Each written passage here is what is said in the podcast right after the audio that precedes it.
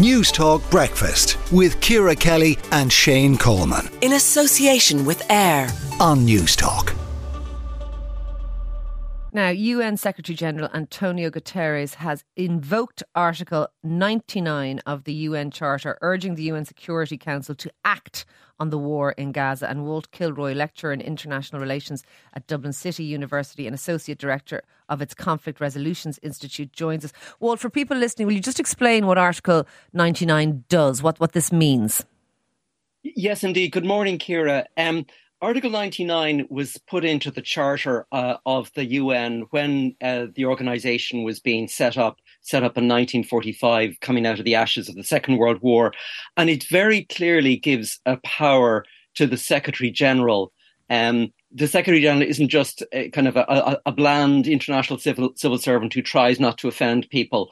It very much gives uh, the Secretary General real powers to literally put things on the agenda of the Security Council, uh, Security Council of the UN, uh, to to help act as an early warning mechanism.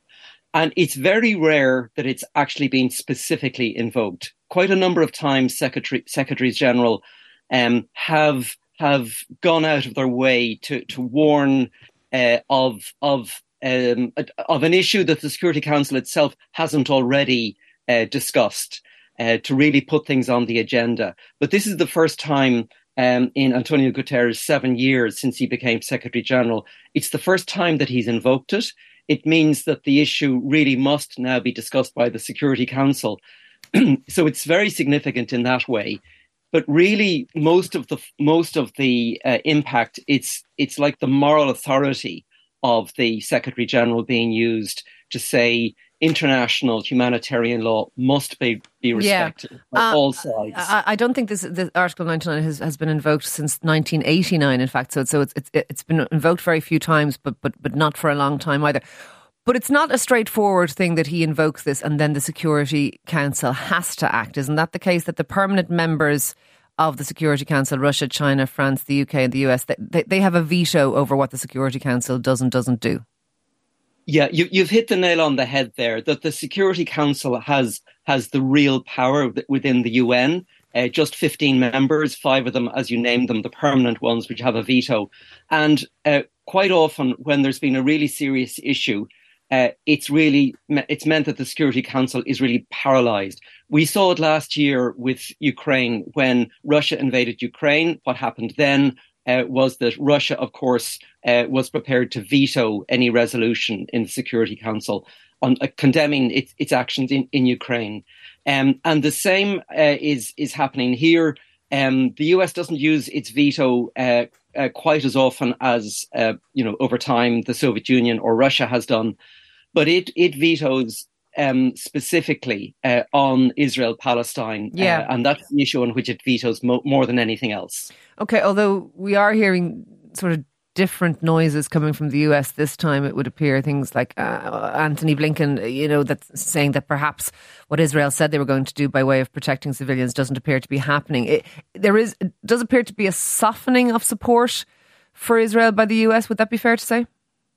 Yeah, I think it's very clear that, uh, I mean, initially, like the US was standing um, very strongly behind Israel and was was was invoking this. It's in a very simplistic way the, the right to self defense. Yes, there is a right to self defense in international law, but it's not an absolute right. It doesn't mean you can do anything. You are still subject uh, to international humanitarian law. Uh, you can't commit war crimes just because you're responding to war crimes that were committed by, by Hamas, and both sides have broken international humanitarian law.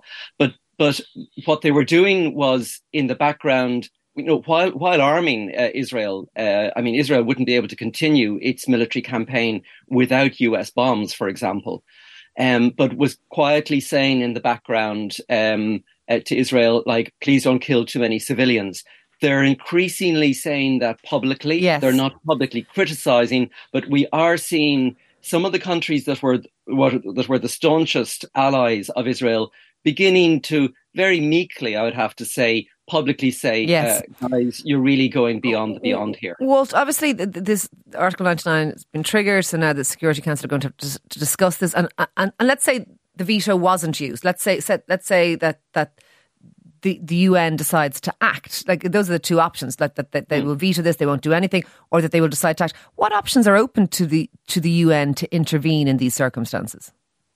Well, if, if this was any other situation, um, and, and the Security Council has acted usefully in many situ in many uh, crises, uh, you know what you would do is like you you know th- th- you would obviously um, ask all sides to um, uh, to respect international humanitarian law. They, they, they've got they've done that. They've gone as far as that. But what you would next do is you would impose sanctions. You, you would impose an arms embargo. Now that is, uh, you know, we're a million years away from okay. that uh, because that is obviously going to be vetoed. Ultimately, um, if the UN wanted, uh, it could actually uh, generate its own force, but it's not going to do that in this situation because you know this is where like international law and politics they don't operate in parallel universes. They they interact with each other. I think what could be interesting here is if we saw something, uh, if we saw a repeat of what happened with Ukraine, when the when uh, when Russia vetoed um, the resolution on Ukraine uh, back in February March of last year, the exact same resolution, literally word for word, was then taken to the General Assembly that the General Assembly, yes, all, um, all members, exactly, okay. and, the, and, it's one country, one vote. All right, so we shall wait and see what actually happens. As you said, international politics and international law don't operate in a vacuum. Thank you very much for speaking to us this morning. That is Walt Kilroy, their lecturer in international relations at DCU and associate director of its conflict resolution. Newstalk Breakfast with Ciara Kelly and Shane Coleman. In association with AIR. Weekday mornings at 7 on News Newstalk. Institute.